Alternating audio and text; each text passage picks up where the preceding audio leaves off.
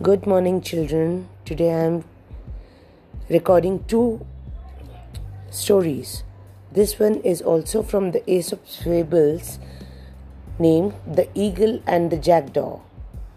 Once an eagle saw a lamb and grabbed him with his powerful claws. This will make a good feast for me. A jackdaw saw the eagle capture the lamb he felt very jealous and tried to copy the eagle. He flew down to grab a large sheep, but his claws became entangled in the sheep's fleece. The shepherd saw the jackdaw and caught him.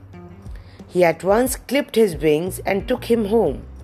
His children saw the jackdaw with the clipped feathers and asked, What kind of bird is it, Dad? The, she- the shepherd replied, He is a jackdaw, but he would like you to think that he is an eagle. The jackdaw heard this and realized that copying the eagle was not the right thing to do. When the moral of the story here is when we imitate others who are stronger, we prove that we are not only weak but stupid also.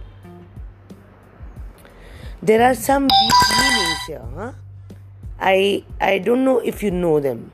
So I'll give you the glossary. What is the meaning of grabbed? Grabbed means to take or hold something suddenly. What is a claw? Claw is the sharp curved part of the toe of an animal. What is the meaning of entangled?